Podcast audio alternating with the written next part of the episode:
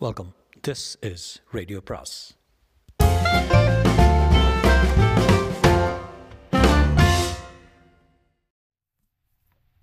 சுஜாதாவின் நிலா நிழல் பாகம் ஆறு ருத்ரமூர்த்திக்கு இந்த முக்கியமான ஆட்டத்தில் முகுந்தன் ஆட வேண்டும் என்று தான் இச்சை. ஆனால் ஷா பிடிவாதமாக யார் ஆடணும் யார் ஆடக்கூடாதுங்கிறத முதல்ல தீர்மானிக்க வேண்டியது கேப்டன் நேற்றுக்கு ஜெயிச்சதில் முருகன் முகுந்தனுக்கு எத்தனை பங்கோ அத்தனை பங்கு சீதாவுக்கும் உண்டு. இந்த மாதிரி ஒத்த ஒத்தனை பிளாக்மெயில் பண்ணிக்கிட்டு இருந்தால் டீமே வேண்டியதில்லை. என்னடா சொல்கிற முகுந்தா? சீதா ஏதாவது மன்னிப்பு கேட்கணுமா? காலில் விழணுமா? என்ன நடந்தது? ஒன்றுமில்லை சார். அவன் ஒரு பெண்ணை தள்ளிட்டு வந்தான். அது கூட நான் பேசிட்டேனா? அதுக்கு ஐயாவுக்கு கோபம். இங்கே வந்ததும் பொம்மநாட்டி சமாச்சாரமா? என்னடா முகுந்த்? முகுந்தன் பேசாமல் இருக்க. ஆர்பி. ஏய் ஆர்பி. பேடப் என்றான் ஷா. என்னடா சொல்கிற ஆர்டரியா இல்லையா? சார் அப்படியெல்லாம் யாருக்கிட்டையும் கெஞ்ச வேண்டாம் விட்டுருங்க. நான் நவாஸ்கே அசைஞ்சதில்லை. நேற்று பையன் இவனுக்கு போய் நல்லா ஆடுறேனடா. அதனால தானே தோத்தாலும் பரவாயில்ல ருத்ரமூர்த்தி சார். டிசிப்ளின் தான் முக்கியம். கேப்டன் சொல்கிறத கேட்கணும் கேட்டாகணும். இப்போ முகுந்த ஆட வர்றதா சொன்னால் கூட காகிதத்தில் அப்பாலஜி லெட்டர் வாங்கிக்கோங்க. இனிமேல் இந்த மாதிரி செய்ய மாட்டேன்னு அதையும் எழுதி கொண்டுருங்க. அப்போ தான் முகுந்த ஆடலாம். என்ன நினச்சிட்டு இருக்கான்? ஆர்பியும் சென்ட்ரிக்கும் சென்ட்ரிக்கும் உள்ளே போகும்போது சோகையாகத்தான் கைத்தட்டல் கிடைத்தது. முகுந்தன் ஒன்றுமே பேசாமல் மரத்தடியில் போய் தனியாக உட்கார்ந்து கொண்டான். சீதா வருவதை பார்த்து மற்றொரு மரத்தடிக்கு செல்ல சீதா சிரித்தது எரிச்சலாக இருந்தது. தூரத்தில் இருந்து தான் மாச்சு பார்த்தான். ஆர்பி நன்றாக ஆடினான். முதலில் ஒரு மெய்டன் ஓவர் கொடுத்தான். செட்ரிக் எதிர்த்தரப்பில் ஒரு மெய்டன் கொடுக்க ஐஐடி கேப்டன் துளிர்த்து போய் க்ளோஸின் மூன்று ஸ்லிப் என்று அட்டகாச ஆ- ஆக்கிரமண ஆக்கிரமணமாக ஃபீல்டு அமைத்துக்கொள்ள ஆர்பி சந்தர்ப்பத்தை பயன்படுத்தி கொண்டு உள்வட்ட ஃபீல்டர்களின் தலைக்கு மேலே சாகசமாக வீசி ஒரு ஓவரில் பன்னிரெண்டு ரன் சேகரிக்க கேப்டன் ஆக்கிரமணத்தை செட்ரிக்கை பற்றிய விஷயம் அறியாமல் தொடர செட்ரிக் அந்த ஓவரில் பன்னிரண்டு ரன் அடித்தான். நான்கு ஓவரில் இரண்டு பாய் சேர்ந்து முப்பத்தி ரெண்டு ரன் ரேட் எட்டு. ஐஐடி கோஷ்டி சட்டென்று கம்மன்றாகிவிட கேப்டனுக்கும் கேப்டன் சிங்கின் தடுக்கும் வேலையில் ஈடுபட ஃபீல்டை மாற்றினான். செட்ரிக் ஆளை பார்த்து தூக்கினான். ஒரு சிக்ஸர் பதறிக்கொண்டு மைதானத்துக்கு வெளியே டிராஃபிக்கில் போய் விழுந்தது. முகுந்தனுக்கு வருத்தமாக இருந்தது. இப்பேற்பட்ட டீமில் விளையாட சான்ஸ் இல்லாமல் அனாவசியத்துக்கு சின்ன விஷயத்துக்காக சண்டை போட்டு விட்டேன். இப்போது நான் இல்லாமல் ஜெயிக்கப் போகிறார்கள். இனிமேல் எனக்கு இடமே கிடையாது. எல்லாம் லல்லியால் தான். பெண்களே மோசம். இவ்வாறு எண்ணிக்கொண்டிருக்கும் போது மேட்ச் திரும்பியது. செட்ரிக் ஒரு ஒரு தூக்கலை சரியாக டைம் பண்ணாமல் லாங் ஆனில் பிடிபட்டான். அவன் விழுந்த கையோடு ஆர்பி ஸ்லிப்பில் கேட்ச் கொடுத்து அவுட் ஆகிவிட. சட்டென்று ஸ்கோர் இரண்டு விக்கெட் நஷ்டத்துக்கு அறுபத்தைந்து ஆகிவிட்டது. அப்போது ஷா ஒரு இன்றில் தாக்குப்பிடித்துக் கொண்டிருக்க எதிர்ப்பக்கம் ஊர்வலம் துவங்கியது. கேப்டன் மறுபடி கோட்டை கட்டி ஒரு லெக் பிரேக் பவுலரை கொண்டு வர சேகர் பாட்டை பேட்டை துரத்த போக அதிர்ஷ்டமின்றி பேட்டில் பட்டு கேட்ச் போயிற்று. ஷா கையை உதறிக்கொண்டு மளமளவென்று எழுபத்தைந்து ஃபார் ஃபைவ் ஆகிவிட்டது. அப்போது சீதாவை ஆர்டர் மாற்றி அனுப்பினார்கள். ஷா சீதாவுக்கு உபதேசம் பண்ணான். சீதா கவலைப்படாத. என்ற இங்கும் அங்கும் பார்த்துவிட்டு முதல் பாலை வீசினான். அது பற்றி கொண்டு நான்கு செல்ல ஷா மறுபடியும் வந்து அவனிடம் பேசினான். சீதா தலையாட்டி விட்டு மறுபடியும் வீச மூன்றாவது ஸ்லிப்பின் வழியே திரும்பினான். ட்ரிங்க்ஸ் இன்டர்வல் மைதானத்தை விட்டு வெளியே வந்து எங்கே முகுந்த? என்றான். முகுந்தன் இதை ஒரு விதத்தில் எதிர்பார்த்தவனாக அருகில் ஓடிச் செல்ல ஷா நடந்ததெல்லாம் மறந்து pad up Mukund your next என்றான். முகுந்தன் திடீரென்று உற்சாகம் பெற்று உடனே பேட் அணிந்து கொள்ள உள்ளே சென்றான். ஷாவுடன் பேட் பண்ணி கொண்டிருந்த நிரஞ்சன் சேகர் அதிக நேரம் தாங்காமல் எல்பி வாங்கி கொண்டு அநியாயம்டா. என்று உள்ளே வந்து விட்டான் இப்போது முகுந்தன் போக வேண்டியிருந்தது. ஷா அவனுடன் நடந்து வந்தான். பாருப்பா என் சுர சுயமரியாதையை விட்டு உன்னை சேர்த்துக்கிட்டது உன் பேட்டிங்காக இல்லை போலிங்காக டோட்டல் நூறுக்கு மேலே எகிறாது இந்த சீதா கிட்ட படித்து படித்து சொன்னேன் ரன் வேண்டாம் தேக்கி ஆடுன்னு மொதல் பாலே வீசினான். ரெண்டாவது பால் அவுட்டு நாம் இந்த மேட்சை ஜெயிக்க சான்ஸ் இல்லை நல்லா போலிங் போட்டால் தான் உண்டு. அதனால் நான் மானம் வைக்க எல்லாம் விட்டு உன்னை உள்ளே விட்டுருக்கேன். பேட்டிங்கில் நீ ஒன்றும் பண்ண வேண்டாம். ஒன்று ரெண்டோ டிஃபென்ஸ் பண்ணு. சரி. சேரன் ஷா நானும் சாரி ஷா முகுந்தன் தோளில் தட்டி சேரப் என்றான். முகுந்தன் கிரீஸில் வந்தபோது ஸ்கோர் ஏழு விக்கெட் நஷ்டத்துக்கு எண்பது. முகுந்தனுக்கு வந்த முதல் பந்து ஒரு லெக் பிரேக் ஷார்ட் பிச் ஆனதால் அந்த அதை ஆஃப் சைடில் விரட்டுவதற்கு போதிய சமயம் இருந்தது. நல்ல ஸ்கொயர் கட் அடித்தான். அதை பயங்கரமாக ஃபீல் பண்ணினார்கள். முகுந்தன் ஷாவை பார்த்தான். அவன் கையை அமர்த்தி ஈஸி ஈஸி என்றான். இரண்டாவது பாலை முகுந்தனால் சமாளிக்க முடிந்தது. அடுத்த பாலை பிரேக் ஆகாமல் சுத்தமாக தடுத்தான். அந்த ஓவரை சமாளித்து விட்டான். அடுத்த ஓவரின் போது ஷா அவனை நடு பிச்சுக்கு கூப்பிட்டு பிளேட் வெல் இந்த மாதிரி ஆடிட. இன்னும் இருபது இருபதுக்கு மேலே ஓர் இருக்கு. அவசரமே இல்லை. சரி ஷா. சாரி ஷா. நான் கேனத்தனமாக நடந்துட்டேன். பரவாயில்ல. ஷா எப்படிப்பட்ட உன்னதமான பேட்ஸ்மேன் என்பது இந்த கஷ்டமான மேட்சில் தெரிந்தது. புதலில் முதலில் புது பிளேயரான முகுந்தனை அடைகாத்து முதல் மூன்று பந்துகளை இரண்டு நான்கு அல்லது நான்கு இருந்தால் தான் ஆடினான். மற்ற பந்துகளை தடுத்தான். ஐந்தாவது அல்லது கடைசி பந்தில் சிங்கிள் எடுத்தான். ஒரு முறை மூன்றாவது பந்தில் சிங்கிள் ஓட வேண்டிய கட்டாயம் ஏற்பட்டுவிட முகுந்தனுக்கு முழுசாக மூன்று பந்து கிடைத்தது. எதிர்க்கட்சி கேப்டன் முகுந்தன் எனவோ வீக் பிளேயர் போல அவனையும் சுற்றிலும் வியூகம் அமைக்க முகுந்தன் மூன்று பந்தையும் பவுண்டரிக்கு அனுப்புவதை ஷா பார்த்து வியந்து ஓவர் இறுதியில் அவனிடம் வந்து பேட்டிங் கூட ஆடுறியா? பரவாயில்ல. இனிமேல் உன்னை ப்ரொடெக்ட் பண்ணாமல் நேச்சுரல் கேம் ஆடுறேன். ரன் அவுட் மட்டும் ஆய் ஜாக்கிரதையாக இருந்தேன் ஷாவும் முகுந்தனும் எட்டாவது விக்கெட்டுக்கு நான் தொண்ணூற்றெட்டு ரன் எடுத்தார்கள். கடைசியில் ஷா சொன்ன மாதிரியே ரன் அவுட் ஆகிவிட்டான். ஓடிய க ஓடி களத்தில் களைத்ததில். அதற்குள் ஐஐடி பிளேயர்கள் ரொம்ப கழன்று போய் நவாஸ் உள்ளே வந்தபோது டமால் டமால் என்று பொறி பறக்க கிராஸ் பேட் போட்டு வெளுத்து வாங்க நாற்பத்தி மூணு ஓவரில் ஒன்பது விக்கெட் நஷ்டத்துக்கு இருநூற்றி முப்பத்தி நான்கு. லஞ்சின் போது சீதா கையை கொடுக்க வந்தபோது முகுந்தன் அவருடன் பேசவில்லை. ப்ளீஸ்டா சொல்லிடுறா. எதுக்காக கோவிச்சுக்கிட்டேன்னு சொன்னால் நான் கரெக்ட் பண்ணிக்கிறேன்டா என்றான். இப்போது சீதாவின் குரல் கேலி இல்லை. நான் விட்ட லல்லியை பற்றி அவர் ரொம்ப ஃபார்வர்டு கூப்பிட்ட உடனே வந்துருவா அப்படி இப்படின்னு எப்போ சொல்லியிருக்கேனடா? சேச்சா இல்லவே இல்லையா. நீ அவகிட்ட என்ன சொன்ன? எதுவும் சொல்லலையா. போயிடா. போடா புழுத்து போவ. ஐடிக்காரர்களிடம் ஒரு கேம் பிளான் இருந்தது. அவர்களுக்கு எப்படியோ தெரிந்திருந்தது ஓப்பனிங் பவுலர்கள் தவிர மற்ற பேர் அத்தனை கடினம் இல்லை என்பது. எனவே குறிக்கோள் எல்லாம் நவாசும் முகுந்தனும் போட்ட முதல் ஓவர்களில் ரன்களை பற்றி அக்கறையின்றி விக்கெட் எடுக்காமல் இருப்பது. ஓப்பனிங் வந்தவர்கள் இருவரும் திறமையாக விளையாடினார். ஸ்டம்புக்கு வெளியே சென்றால் பேட்டை தூக்கி கொண்டு வழிவிட்டார்கள். பிச்சுக்கு வெளியே பட்டதையெல்லாம் ஃபார்வர்டு போய் பேடுகளிலே தேக்கினார்கள். முகுந்தன் மூன்று மெய்டனும் நவாஸ் மூன்று மெய்டனும் போட்ட நிலையில் ஷா முகுந்தனையும் நவாஸையும் கலந்து ஆலோசித்தான். ரொம்ப கட்ட போடுறாங்களே. இப்போ எங்கள் ரெண்டு பேரும் எடுத்துரு ஷா. பின்னால் ஆறு ஓவரில் வச்சுக்கலாம். மட்டை அடிப்பாங்க. அப்போ அப்போ வேணும். இப்போ நீ போடு. ஆர்பிஐயில் சேகரை ட்ரை பண்ணி பாரு. சே உங்கள் கிளாஸில் இன்னொருத்தன் தேவையாக இருக்குடா. குடித்தலக்காரனை கூட்டிகிட்டு வந்துருக்கலாம் ஷா நீ போட. ஒன்பதாவது ஓவர் ஷா போட்டபோது அவர்கள் சுயரூபம் வெளிப்பட்டது. ஷா சுமாராக கட்டர்கள் போடுவான் ஆனால் ஐஐடி ஸ்டாண்டர்டுக்கு அது போதவில்லை. இப்போது அந்த ஓப்பனிங் பேட்ஸ்மேன்கள் இருவரும் சுதந்திரமாக பத்து பன்னிரெண்டு என்று எடுக்க ஆரம்பித்தார்கள். அது அதுவும் சேகரை ரொம்ப தண்டித்தார்கள். சிரமப்படாமல் நோ லாஸ்லே ஐம்பதுக்கு வந்துவிட ஷா மறுபடி முகுந்தனை கொண்டு வந்தபோது சாது போல அடங்கிய ஒரு மெய்டன் கொடுத்தார்கள்.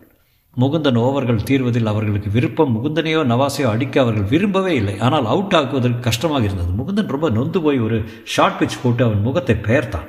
அப்படியே க்ளவ்ஸை கழட்டி விழுந்து விட்டு ரிட்டையர் ஆகிட்டான். பெண்கள் எல்லாம் பூ பூ என்று முகுந்தனை பார்த்து கத்தினார். அடுத்த பேட்ஸ்மேன் இதற்கு மேல் மேல் சலாக்குக்காரனாக இருந்தான். குளமாக இருந்தால் முகுந்தன் போடும் பந்துகள் தலைக்கு மேல் போக டான்ஸ் ஆடினான். முகுந்தனின் ஓவர்கள் பயங்கரமாக குறைந்து விட அவனை எடுக்க வேண்டிய கட்டாயம் ஏற்பட ஷா ஸ்கோரை பார்த்தான். Eighty four no loss Dayanidhi W P Venkata Subramaniam இருவரும் சுமாராக மீடியம் பேஸ் போடம் கூடியவர்கள் இதில் தயா கொஞ்சம் வேகம் ஆனால் எராட்டிக் டபிள்யூ பி ஸ்டம்புக்குள் போடுவான். இருவரில் தயாவை தேர்ந்தெடுத்து தப் எடுத்தது தப்பாக போயிட்டு அவர்கள் சுற்றி போட ஆரம்பித்து கண்ணா பின்னா என்று பல திசைகள் பதினெட்டு ரன் சேகரித்து விட்டார்கள். ஒரு விக்கெட் கூட விழவில்லை. ரன் ரேட் பயங்கரமாக குறைந்து கொண்டிருக்க எதிர்முனையில் நவாஸ் நவாஸை உபயோகித்து பார்க்க அப்போது அவர்கள் தைரியமாக நவாஸையும் அடிக்க ஆரம்பித்து விட்டார்கள். மற்றொரு பன்னிரண்டு ரன் இதனிடையில் ஒரு ரன்னிங் கேட்சை வேறு தமிழரசன் கோட்டை விட்டான். முகுதனுக்கு இன்னும் நான்கு ஓவர்கள் பாக்கி இருந்தன. ஷா டபிள்யூபி வெங்கட சுப்பிரமணியத்துக்கு ஒரு ஓவர் கொடுத்ததில் அவன் கொஞ்சம் ஸ்டம்புக்குள் போட்டு ஒரு ஓவரில் அஞ்சு ரன்னோடு நின்றது. இப்போது ஷா முகுந்தனை ரிஸ்க் எடுத்துக்கொண்டு மறுபடி கூப்பிட்டு அவுட் ஆக்க முடியலன்னா முட்டி பேத்துற என்றான். முகுந்தனின் ஆறாவது ஓவரில் முதல் பால்லே அந்த ஓப்பனிங் பேட்ஸ்மேன் முகுந்தனை வானுயரம் தூக்க முயற்சித்த போது அதன் வேகத்தை தணிக்காமல் ஸ்டம்ப் உருண்டு உருண்டு விழுந்தது. இப்போது முகுந்தனுக்கு ரத்தத்தில் சூடேறிக்கொள்ள அடுத்த பந்துக்கு அடுத்த பந்தில் செட்ரிக் ஒரு அச அசகாயத்தனமான கேட்ச் பிடித்தான். ஷா நவாஸ் முகுந்த் எல்லாரும் செட்ரிக் பக்கம் ஓடி போய் தட்டி கொடுக்க ஷா மை காட் இந்த கேட்சுக்கே நம்ம ஜெயிச்சாங்கண்டா முகுந்தா இன்னொரு விக்கெட்டை எடுத்துரு. உனக்கு தங்கத்தால் தோடா போடுறேன்டா. முகுந்தனின் கடைசி பந்து மற்றொரு புயல். மூன்று ஸ்டம்புகளும் கழன்று கொள்ள இப்போது ஐஐடி களத்தில் சாவு விழுந்தார் போல் மௌனம். பாதிக்கு பாதி ஓவர்களில் அவர்கள் நூற்றி இருபத்தி ரெண்டு வந்துவிட்டாலும் ஷாவுக்கு சூடு பிடித்தது பிடித்துவிட நவாஸை மறுபடி கொண்டு வந்தான். நவாஸ் இப்போது தனக்குள் மிக உத்தமமாக போட அவனை ஒன்றுமே செய்ய முடியாமல் கண்ணா பின்னா என்று கேட்ச் கொடுத்தார்கள். அவர்கள் பக்கம் இப்போது பீதி பரவ நவாஸுக்கு நவாஸ் தன் பங்குக்கு இரண்டு விக்கெட்டுகள் எடுத்தான். இரண்டு பேருக்கும் ஆளுக்கு ஒரு ஓவர் வைத்துக்கொண்டு ஷா இப்போது தமிழரசனையும் டபிள்யூவையும் கொண்டு வந்தான். இரண்டு பேரும் ஆவேசம் வந்தார் போல் மெய்டன் மெய்டனாக போட ஒரு ஓவரில் மற்றும் ஆட்டம் மீண்டும் ஐஐடி பக்கம் திரும்பியது. ஐந்து விக்கெட் தான் இழந்திருந்தது. அவர்களுக்கு ஒரு சாதகமான விஷயம் இருந்தபோது அவர்கள் கேப்டன் ஒரு போலர் தன்னை முன்னால் அனுப்பி கொண்டு வந்தான். தமிழரசன் பாவம் ஒரு ஓவரில் இருபது ரன் கொடுத்து விட இப்போது இரண்டு ஓவர் இருந்தது பன்னிரண்டு ரன் பாக்கி இருந்தது. இரண்டு ஓவர் பாக்கி பன்னிரண்டு ரன்கள் ஐந்து விக்கெட் பாக்கி இருந்தது. உலகத்திலே மிகச் சுலபமான வேலை. அதை சாதிக்க ஐஐடிக்காரர்கள் தவித்த தவிப்பு. ஷா சாமர்த்தியமாக கடைசி ஓவர்கள் நவாஸுக்கு ஒன்றும் முகுந்தனுக்கு ஒன்றும் வைத்திருந்தான். முதல் நவாஸை போட சொன்னான். ரொம்ப ஆலோசனையுடன் களத்தை அமைத்து ஒவ்வொருத்தரோடும் போய் கேட்ச் விடக்கூடாது த்ரோ பண்ணுற போது அவசரப்படக்கூடாதுன்னு உபதேசித்து மிட் விக்கெட்டில் போய் நின்று கொண்டான். ஐஐடி கட்சியின் கேப்டன் நல்ல ஃபார்மில் இருந்தான். அவன் முதல் பாலை ஒரு வீசி வீசினதில் பந்து பீறிக்கொண்டு பவுண்டரியை நோக்கி விரைந்தது எட்டு ரன்கள் பாக்கி. அடுத்த பந்தை தொட்டுவிட்டு ஓட அந்த ரன் அனாவசியமான முயற்சி. முகுந்தன் ஒரே ஒரு ஸ்லிப்பில் இருந்தவன் பந்தை பொறுக்கி சமயோசிதமாக போலரின் முனைக்கு முனைக்கு எறிந்தான் நவாஸ் அதை வாங்கி ரன் அவுட் பண்ணுவதில் கஷ்டமே இருக்கவில்லை. அந்த கேப்டன் பாவம் அழாக்குறையாக சென்றான். ஷா இப்போது சூடு பிடித்து மற்ற எல்லோரையும் விழித்து மந்திராசோலை மந்திராலோசனை நடத்தினான். நவாஸு ஒரு ரன் கூட வர்றவன் வர்றவன்லாம் போ போலருங்க அப் டு த ஸ்டம்ப்ஸ் போட்டு யார்க் பண்ணிட. செட் ஆகிறதுக்குள்ளே எல்லாருமே வீசுவாங்க. ஷா சொன்னது அப்படி அச்சாக நடந்தது. ரன் அவுட்டினால் கிராஸ் பண்ணவன் ஏற்கனவே செட்டான பேட்ஸ்மேன் அவனுக்கு ஒரு ரன் கொடுத்தார்கள். இப்போது புது பேட்ஸ்மேன் கார்டு வாங்கி கொண்டு முதல் பாலை பார்க்காமல் வானத்தை பார்த்து கொண்டு ஒரு வீசு வீச நவாஸ் மூன்று ஸ்டம்புகளையும் அடியோடு பெயர்த்தான். அடுத்து வந்தவன் முதல் பாலை தேக்கி தொட்டுவிட்டு ஓட பிரயத்தனப்பட நட்ட நடு பிச்சில் அனாதையாக ரன்னரால் கைவிடப்பட்டான். அடுத்தவன் அடித்த முதல் பாலில் ஒரு ரன் தாராளமாக இருந்தது. ஆனால் ரன்னர் முட்டாள்தனமாக அதை எடுக்காமல் விட்டுவிட்டான். கடைசி பந்து என்று எண்ணிவிட்டான் போலும் அடுத்த பந்து ரன் எடுக்கும் பேச்சே இல்லை. நவாஸின் ஓவரில் இரண்டு ரன் அவுட் ஒரு போல்டு ஐந்து ரன்கள். எட்டு விக்கெட் ஏழு ரன்.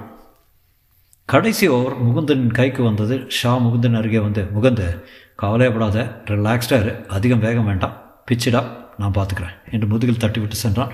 முகுந்தனுக்கு உடல் முழுவதும் பரபரப்பாக இருந்தது. பழைய பேட்ஸ்மேன் புதுசாக கார்டு வாங்கி கொண்டு நிதானமாக சுற்றுமுற்றும் பார்த்தான். அவனும் ரொம்ப டென்ஷனாக தான் இருந்தான். மைதானமே மௌனமாக இருந்தது.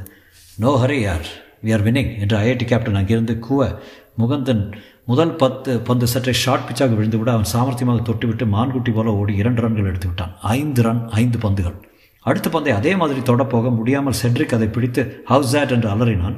அம்பையர் புன்னகைத்து மூன்றாவது பந்தையும் பேட்ஸ்மேனால் எதுவும் செய்ய முடியவில்லை. நான்காவது பந்து மட்டையில் பட்டு நேராக கல்லியில் கல்லியில் சீதாவை நோக்கி விரைந்தது. சீதா அதை சுலபமாக தேக்க முடியும். அதை கோட்டை விட்டு அவனை கடந்து பந்து விரைந்து செல்ல மூன்று ரன்கள் ஓடிவிட்டார்கள் இரண்டு ரன் இரண்டு விக்கெட் இரண்டு பந்து. மைதானமே நகத்தை கடித்துக் கொண்டிருந்தது போலவும் எப்போதும் சுறுசுறுப்பான பம்பாய் போக்குவரத்து கூட நின்று போனது போலவும் இருந்தது. முகுந்தன் அருகில் ஷா வந்து இப்போ நோபால் மட்டும் போடாத. கிரீஸை கவனமாக வச்சுக்கோ. பதட்டப்படாது. என்ன? முகுந்தன் அந்த பந்தை எப்படி போட்டான் என்பது அவனுக்கு ஞாபகம் இல்லை ரிச்சர்ட்ஸ் மியாண்டாட் கூட அதில் திணறி இருப்பார்கள் கிரீஸுக்கு வெளியே வலது பக்கத்தில் பிட்ச் ஆகி ஒரு ஷார்ப் ஆஃப் பிரேக் போல திரும்பி ஸ்டம்பை உடைத்து விட்டது. அவ்வளவுதான். டீமே முகுந்தனை நோக்கி ஓடி வர ஷா சீதாவை பார்த்து you have to be ashamed நேராக மூஞ்சிக்கு முன்னால் வர பாலை ஃபீல் பண்ண தெரில எதுக்கு பிளேயர்ப்பா நீங்கள்லாம்? கடைசி பந்து இரண்டு ரன் ஒரு விக்கெட் கடைசியாக வந்தவன் கார்டு எதுவும் வாங்கிக் கொள்ளவில்லை. அவன் என்ன நடந்தாலும் ரன் ஓடித்தான் ஆக வேண்டும் என்கிற கட்டாயத்துடன் அனுப்பப்பட்டிருந்தான். முகுந்தன் பந்து போட துவங்கும் போதே ஓட ஆரம்பித்து விட்டான். பாதி பிச்சுக்கு வந்து விட்டான். செட்ரிக் பந்தை வாங்குவதற்குள் அவர்கள் முதல் ரன்களை முடித்து இரண்டாவதுக்கு ஓட ஆரம்பிக்க செட்ரிக் பதற்றமே இல்லாமல் விக்கெட்டை நோக்கி வந்து நிதானமாக ஸ்டம்பை பந்தால் தொட்டான். சந்தேகத்துக்கு இடமில்லாத ரன் அவுட் குழப்பத்தால் யார் ஜெயித்தார்கள் யார் தோற்றார்கள் என்பது புரியாமல் இருக்க ஸ்கோர் கார்டை மறுபடியும் கூட்டி கழித்து பார்த்தபோது அவர்களும் டூ தேர்ட்டி ஃபோர் இவர்கள் ஒன்பது விக்கெட்டுக்கு அவர்கள் ஆல் அவுட் கொஞ்ச நேரம் டூர்னமெண்ட் ரூல்ஸ் தெரிந்த கமிட்டி மெம்பருக்காக காத்திருக்க வேண்டியிருந்தது. ஷா முகுந்தனிடம் வந்து ஜெயிக்கிறோமோ தோக்கிறோமோ? இந்த த்ரில் போதும்பா என்றான். எப்படி நம்ம ஜெயிக்காமல் இருக்க முடியும்? இன்டர்நேஷ்னல் ரூல்ஸ் இதுதானே? இந்த டூர்னமெண்ட் ரூல்ஸ் எப்படியோ? இதனிடையே பெவிலியனில் ஆரவாரம் போக ஐஐடிக்காரர்கள் ஒருவரை ஒருவர் கைகுலுக்கிக் கொள்வது தெரிந்தது. என்னடா நியாயம் ருத்ரமூர்த்தியின் ஷாவும் போய் பார்த்தபோது மேட்சின் பாதி கட்டத்தில் அவர்கள் சராசரி அதிகமாக இருந்ததால் அவர்கள் உற்சாகப்பட்டு கொண்டதாக தெரிந்தது. சீதா அவன் அருகில் வந்து முகந்த் நீ என்னை இன்னும் மன்னிக்கல போல இருக்க என்றான். நான் ஒன்று மன்னிக்கிறத விட ஒன்று மன்னிக்க போகிறதில்ல நாம் மட்டும் தோத்தோம். அதுக்கு நேரடியான காரணம் நீ தான் அந்த மூன்றுன்னு ரன் கோட்டை விட்ட பாரு. என்னடா செய்கிறது கையை விட்டு வழுக்கிட்டு போச்சுண்ணா மண்டி போட்டுன்னு தேய்க்கணும். பால பாடம்னா ஃபீல்டிங்களா சரி மற்றபடி கோபம் இல்லையே. மற்றபடின்னா லல்லி பற்றி எனக்கு இப்போ லல்லியை பற்றி நினைக்கவே தாயமாக இருக்குது டூர்னமெண்ட் கமிட்டி மெம்பர் வந்தபோது இரு டீம்களும் முறையிட்டனர். நிதானமாக நடந்ததை கேட்டுவிட்டு அவர் தீர்ப்பளித்தார். அஃப்கோர்ஸ் திருச்சி டீம் தான் வெற்றி. அவர்கள் ஆல் அவுட் ஆகாமல் எடுத்திருக்கிறார்கள். இவர்கள் ஆல் அவுட் பாதி கட்டத்துக்கு சராசரியெல்லாம் இரண்டு பேரும் ஒரே ரன் ஒரே விக்கெட் இழப்பு என்கிற நிலையில்தான். The winner is Trichy team Mukundan man of the மேட்சாக மறுபடி தேர்ந்தெடுக்கப்பட்டு நூறு ரூபாய் பரிசீலிக்கப்பட்ட போது இருட்டிவிட்டது. முகுந்தனுக்கு சந்தோஷத்திலும் ஆரவாரத்திலும் வீட்டுக்கு போகவே இஷ்டமில்லை. டீமுடன் சென்று அவர்கள் தங்கும் கார் ஜிம்கானாவுக்கு போய் சென்றிக்கிடும் டவல் வாங்கி முகம் கழுவிக்கொண்டு அவன் டிஷர்ட் ஒன்றை போட்டுக்கொண்டான். Cedric double W B Seetha மூவரும் வெளியே போவதாக சொன்னார்கள். நீயும் வருகிறாயா என்று கேட்டார்கள். பாயில் நூறுரூவா வச்சுருக்க பாட்டி கொடுக்க வேண்டாமா? செட்ரிக்கு அந்த கடைசி ரன் அவுட் கிளாசிக்டா எப்படி அந்த மாதிரி சமயத்தில் அவ்வளோ காமாக இருக்க முடிஞ்சது? ஷாதாண்டா காரணம். ஒவ்வொருத்தங்கிட்டையும் வந்து சொன்னான் காமா இரு. எ கிரேட் கேப்டன் சீதா செட்ரிக்கின் விஸ்கியை மடக்கென்று குடித்துவிட்டு சொந்த சோகத்தில் அழ அழ ஆரம்பித்தான் சே என்னால் தான்டா தோக்கிறதுக்கு இருந்தோம். கேட்ச் விட்டேன் பேட்டிங் பண்ணல ஃபீல்டிங் மோசனா இதுக்கு எதுக்கு இருக்கேன்டா செட்ரிக்கு என்று கண்ணீர் விட்டான். அப்படி பார்த்தா முடியுமா? போன மேட்ச்சில் ஜெயித்ததுக்கு நீ தானே காரணம்? முகுந்த் ஹேட்ஸ் மீ செட்ரிக் என்று குலுங்கி ஆட ஆரம்பித்தான். முகுந்த் அப்படியா? இல்லையே முகுந்த் சொல்லுமா? சீதா இஸ் மை ஃப்ரெண்டுன்னு என்றார் முகுந்த். பாத்தியா பாத்தியா? Cedric W B Seetha Mukund Tamilarasan எல்லோரும் புறப்பட்டு பஸ் பிடித்து சர்ச் கேட் பகுதியில் சுற்றினார்கள். ஃபவுண்ட் ஃபவுண்டன் அருகிலும் கொலாபா பகுதி நாரிமன் பாயிண்ட் அங்கிருந்து மரைன் டிரைவ் என்று டாக்ஸியிலும் பஸ்ஸிலுமாக அலைந்தார்கள். சீதா இன்னும் அழுது கொண்டிருந்தான். பூந்தனுக்கு களைப்பு அதிகமாகி கால்கள் கெஞ்ச செட்ரிக் வீட்டுக்கு போகணும் என்றான். செட்ரிக் உற்சாகமாக இருந்தார் the night is young Seetha. நம்ம முகுந்தனுக்கு பம்பாய் காட்டலாமா? சீதா போது அழுகை நிறுத்தி முகம் பிரகாசமாய் ஓ oh, எஸ் உனக்கு இடம் தெரியும்ல சீதா? தாராளமா. டாக்ஸிக்காரர்கிட்ட பேசிடுறியா? எங்கே போகிறோம் முகுந்த் கேட்டான் எங்கே போகிறோம் என்று பரபரப்புடன். நாங்கள் எங்கே போகிறோமோ அங்கே கம்னுவா நான் வரல. எங்கெல்லாம்? அங்கெல்லாம். செட்ரிக் சிரிக்க தமிழரசன் முகுந்த நாம் போயிடலாம் வா. இவங்க எங்கேயோ ஷேடி ஜாயின் போகிறாங்க ஆமாடா தமிழரசன் நீ போட்ட பந்துக்கு கருப்பு தான் முக்கியம். வாடா. ஒன்றும் பண்ணிட மாட்டாங்க. கொஞ்சம் கொஞ்சம் மேலே கீழே பார்க்கவாது பார்க்கலாம்ல. டாக்ஸ் டாக்ஸிக்காருடன் சீதா தான் கழுத்தில் கர்ச்சி கட்டி கொண்டு வாயோரமாக பேசினால் அவர்கள் நால்வரையும். அழைத்து கொண்டு டாக்ஸி வரைந்த போது மூந்தனின் இதயம் இன்னும் விரைந்தது. இவர்கள் அழைத்து செல்லும் இடம் நல்லதல்ல நல்லதல்ல போகாதே போகாதேன்னு மனத்தின் மூலையில் எச்சரிக்கை இருந்தாலும் போய்த்தான் பார்ப்போமே என்கிற ஆசை கொஞ்சம் கொஞ்சமாக வலுப்பெற்று கொண்டிருந்தது. என்ன?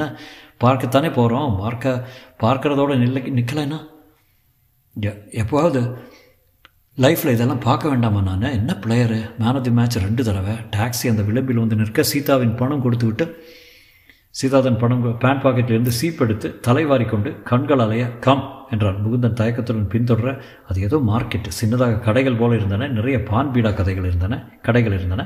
குழந்தை அழும் சப்தமும் ஹார்மோனியத்தின் பற்களை நெருடும் சப்தமும் கேட்டது. வெளிச்சம் கம்மியாக இருந்தது. உன்னிப்பாக பார்த்தது அது கடை தெருவல்ல என்று தெரிந்தது. ஒவ்வொரு வாசலும் பெண்கள் நின்று கொண்டிருந்தார்கள். குறைவாக உடையணிந்திருந்தார்கள் பளிச்சென்ற நகைகளும் ஏகப்பட்ட பவுடருமாக ஒருத்தி பாவாடை சட்டை ஒருத்தி ஜீன்ஸ் பேண்ட் ஒருத்தி ரத்த கலர் ஜரிகை சாரி ஒருத்தி ஆண் பிள்ளை போல் உட்கார்ந்துருக்க? அவர்கள் வயது பத்திலிருந்து நூறு வரை இருக்கும் போல தெரிந்தது. பாத்தியா பாத்தியா எது வேணும் சொல்ல?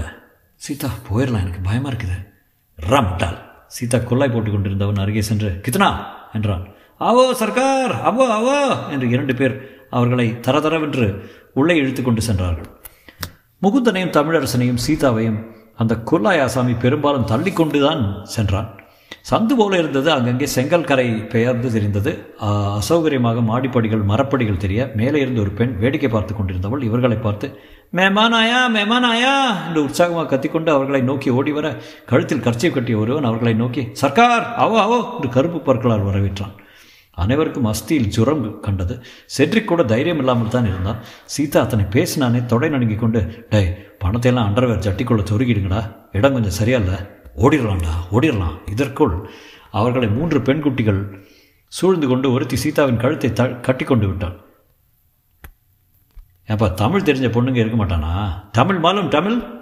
தமிழ் நாய் டெலுகு டெலுகு போலோ போலோ என்று அந்த பெண்கள் ஒருத்தியை இடுப்பில் குத்தினாள் குள்ளாய்.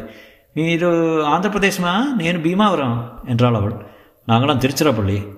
டே சொல்லாதரா அப்புறம் ட்ரேஸ் பண்ணிடுவாங்க. Seetha let's get off your please என்றான் செட்ரிக். இதற்குள் ஒருத்தி முகுந்தன் பால் வந்து தன் முந்தானை நுனியை கடித்து பர்தே மே ரஹனேதோ ஓஹோ சாரி பர்தே மே ரஹனேதோ என்று சிரித்தான்.